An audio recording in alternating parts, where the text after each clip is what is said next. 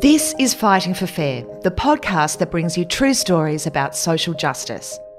Remarkable Australians share stories about fighting for their right to a fair go. I'm Corinne Grant. I'm a graduate lawyer and I'm passionate about social justice and standing up for what's right.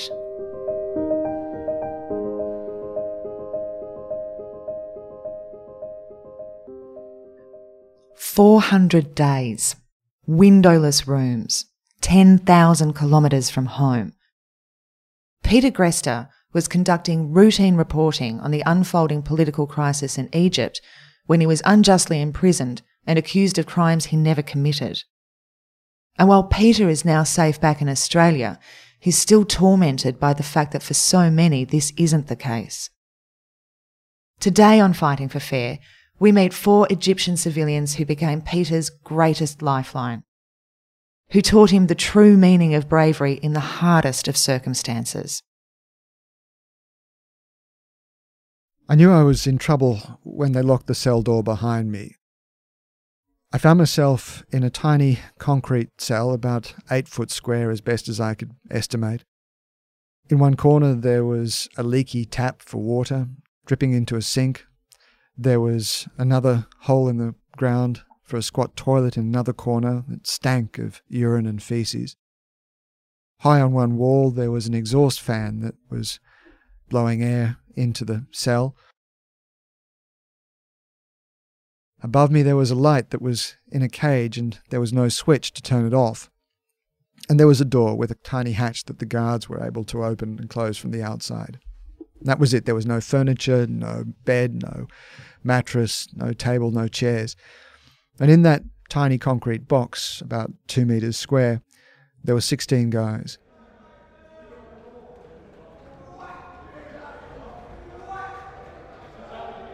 Now, some of them had been in that space for the better part of six months. And, and, frankly, as far as I could see, they were going crazy. They were going nuts.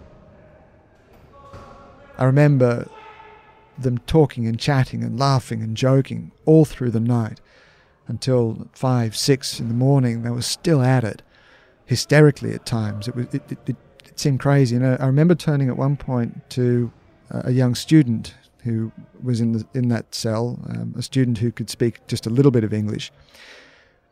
And I asked him what was going on, and he said, "Look, it, it makes no sense to me." He said, I, I, "I can't understand any of this. I can't understand what's going on here." And finally, when sleep did come, it was in a tangle of limbs and bodies. We were so tightly packed that I can remember feeling the pulse of at least two guys next to me at any one point. After watching what was happening to the other guys, I started to realize that the greatest responsibility, the greatest challenge in prison was to manage my psychology, was to say, stay mentally strong. After a period there, we were I was moved out into another cell, this time marched down the corridor of a prison, of a new prison.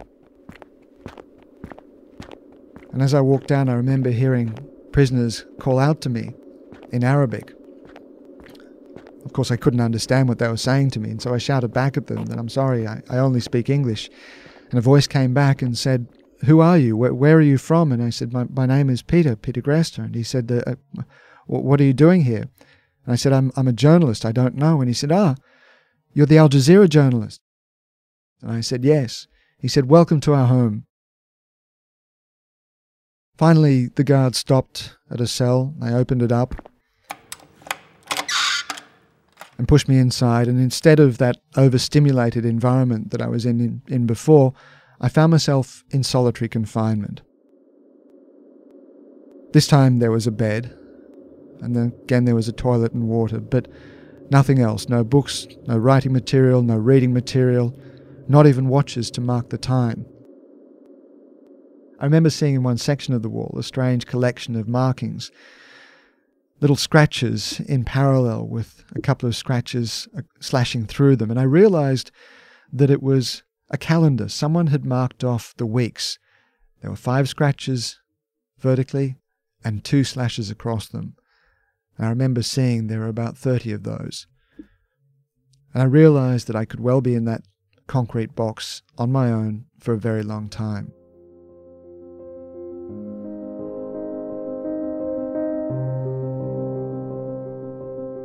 And so, in that space, in that void, I realized that the first thing to do was to try and impose some kind of structure on, on the day. The problem with prison is that you're, you're faced with this void, this vast empty space that stretches out before you, a bit like a fog, with no definable ends to it, no limits.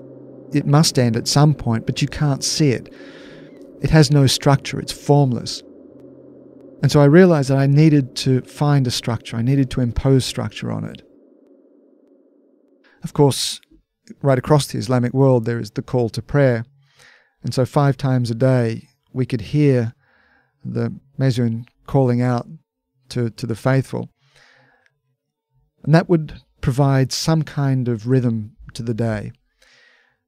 I also remember that in the mornings the sun would shine through a small window that I had high on the wall at the back of the cell, and it would project a beam of light through the bars onto the wall opposite. I realized that I could use that as a kind of sundial to help me work out how long an hour was. The gap between calls to prayer was about four hours, and and so if I broke that distance that the travel the sun travelled into four rough roughly equal spaces, I could figure out roughly how far how long an hour would last. It was a way of keeping track of time, of measuring the distance, and, and, and helping myself maintain the discipline of keeping fit. I'd exercise for about an hour a day. I would meditate for about an hour a day. But of course, still in that void, your mind starts to do crazy things. I started to wonder why I was really in prison. The charges against me were crazy. I was accused of being a member of a terrorist organization, of supporting a terrorist organization, of financing a terrorist organization, of broadcasting false news to undermine national security. And yet, all I had been doing was working as a reporter, doing pretty routine journalism. Nothing, nothing unusual, nothing particularly dramatic, no big investigations. We were simply doing our jobs. And so the gap between what I was accused of doing and what I actually did was so vast that I started to think, well, if there's no relationship between those two things, perhaps I'm in here for some more profound reason. Perhaps this is some way of the universe punishing me for all of the bad things that I've done over the course of my life, for the wrongs that I've committed other people, for the hurt that I've I've done, perhaps for the relationships, the string of broken relationships that I've left behind. Of course, looking back, it seems crazy now, but at the time, I was trying to make sense of it. I remember each day the guards would, would open up the doors to the cells next to me, and, uh, the other prisoners would walk up and down the corridor. And although they weren't supposed to, occasionally they would stop beside my cell, poke their fingers through the mesh, and have very whispered conversations saying things like, Be strong, Mr. Peter. We're with you, Mr. Peter. You can make it through this. And there was one voice that was particularly soothing to me. He came and he said to me, I've been in prison under every regime that Egypt has had since Hosni Mubarak. Mubarak put me in prison, then the Supreme Council of the Armed Forces imprisoned me, then the Muslim Brotherhood put me in jail, and now it's the interim government. And he said, I've got a lot of experience with this. And he said, I know that by now you will be struggling. He said, There is one thing that I have learned, though. There's one thing through this whole experience that I've come to understand, and that is no matter what you're going through, you will not survive this. You will not make it through unless you're prepared to make peace with yourself. And it was an extraordinarily powerful thing that allowed me to put the past where it belonged, in the past, and focus on the present. Eventually, after almost two weeks, the guards finally let me out of solitary confinement, and I, I met the rest of the, of the cellmates that filled that block. The man that spoke to me was Alaa Abdel Fattah, a remarkable blogger, charismatic man who was able to mobilize hundreds of thousands, millions of people onto the streets around the January 25th revolution. A man whose words were so powerful that the authorities were terrified of, of his ability to mobilize political support. He was a man who was passionately devoted to democracy, to freedom, to human rights issues which I think is why the authorities found him so threatening. There were others like Ahmed Maher, who was the leader of the April 6 movement, the organization that used social media to help organize the protests. There was his deputy, Mohammed Adel, another jolly young man who, with a round belly and a, and a really cheerful, jolly laugh. And then there was Ahmed Douma, who was an incredibly charismatic young poet who also, with the power of his words, was in, had inspired hundreds and perhaps thousands of young people to take to the streets. And they told me a lot about why they were fighting for, what they were fighting for, fighting for justice, for democracy, for freedom, fighting for a system that gave equal rights to all of Egypt's citizens, that gave everyone an equal opportunity. And the more we talked, the more I started to reassess the reasons that I was in there. If I couldn't understand the connections between what I was doing and what I was accused of doing, I came to understand that it wasn't so much about anything that I had done, so much as about what I had come to represent. These other prisoners showed me that, that the authorities weren't really that interested in the work that I had done so much as wanting to send a message to all of the journalists in Egypt that you will not speak to the opposition, you will not speak to the Muslim Brotherhood. They were trying to intimidate the press, trying to silence them into avoiding anything that might undermine the regime. And so I realized that I had a choice. I could either fight the charges on the basis that the prosecutor wanted me to fight them, and that is defend my journalism. Of course, I was more than happy to defend my journalism. I was proud of my work. I was confident that it was accurate and balanced and fair. And although we might have made one or two mistakes, there was no way we could have been accused of broadcasting false news to undermine national security. But that would have meant focusing on me and my work, and it would have missed the bigger issue. It would have missed the attack on that fundamental freedom of the press that is so profoundly basic to any functioning democracy. And so I wrote two letters calling it out for what it was as an attack on the press, as an attempt to silence free journalism, and we smuggled it out of prison. Those letters changed the campaign from an attempt to get someone out of prison who'd been wrongly imprisoned for his work into the much bigger issue of defending that fundamental freedom of the press. We became a cause célèbre, representing not just ourselves, but the wider institution of journalism and the public's right to know.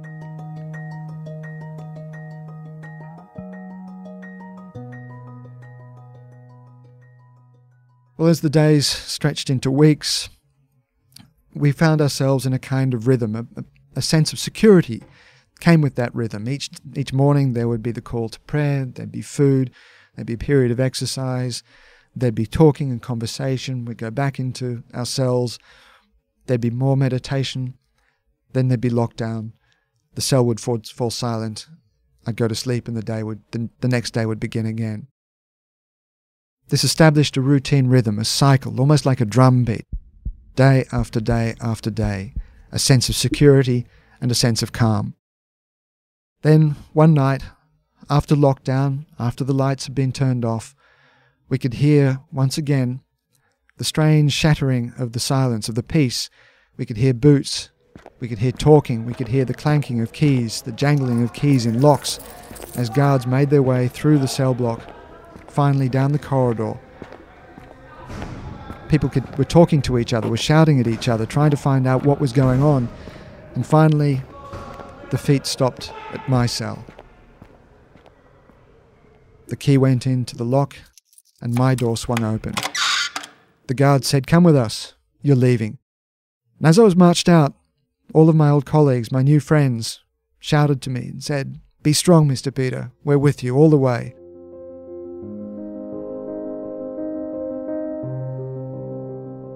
I was moved from there into a cell with my two other Al Jazeera colleagues we were placed on trial. We were convicted of terrorism offences and sentenced to seven years, and through that whole period, the campaign started to ramp up to an extraordinary level. Literally, millions and millions of people around the world were talking about us, tweeting about us, up to and including President Barack Obama. And finally, after 400 days in prison, the Egyptian authorities relented to the pressure. I was released, and with my brother, we went to Cyprus on my first day of freedom.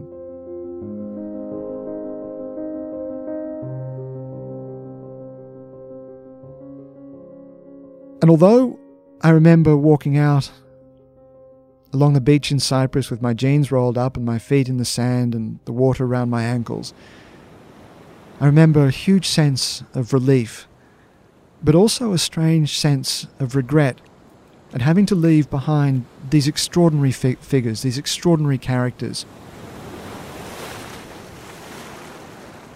I was in prison not because of who I was or what I did, but because I would what I had come to represent. I was there because the authorities found me politically convenient. But the others were there knowingly. They knew that what they were doing, what they were fighting for, was going to put them was highly likely to land them in prison, and still they chose to fight on for what they believed in. And yet they still pushed forward. They still had the courage of their convictions. And in that respect, that makes them the real heroes of this story. I was out of prison because I was able to harness extraordinary support, because I was a foreigner. And yet, those guys who were every bit as deserving of support as I was remained in prison on the day that I walked free, and they're there to this day.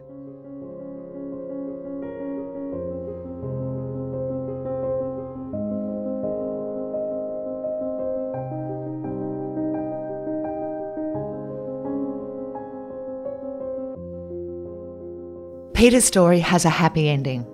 Thanks to international pressure, he was released from prison and he's now free to be a champion for freedom of the press around the world. But his story is tinged with sadness because while he's free, millions of people are unjustly imprisoned every day in their pursuit of democracy with little hope of freedom or a fair trial. That's why we must continue to fight against the wrongful persecution of millions of people across the globe. Because in a fair and just society, we all have the right to live without threat of persecution or oppression.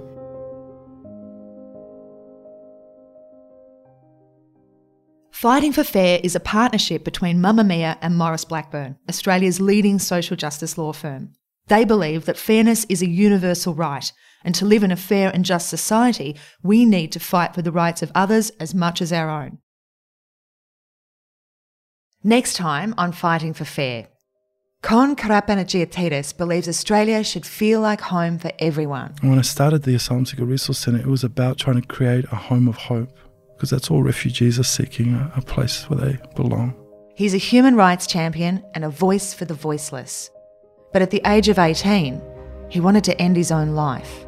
I wanted the earth to just swallow me whole, completely, right then and there. So I didn't have to suffer anymore. Learn about Kon's struggle to find his place before he could help others find theirs next week on Fighting for Fair.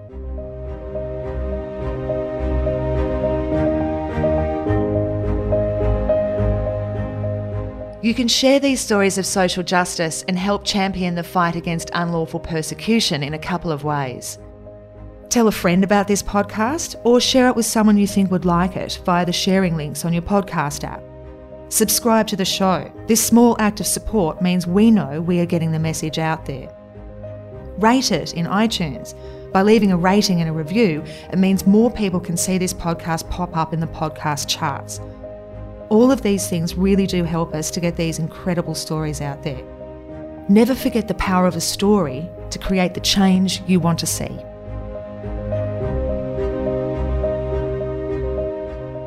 I'm Corinne Grant, and this show was produced by Beth Gibson. Podcast concept created by Maurice Blackburn. Executive producer of podcasts at Mamamia is Monique Bowley. Head of Entertainment is Holly Wainwright.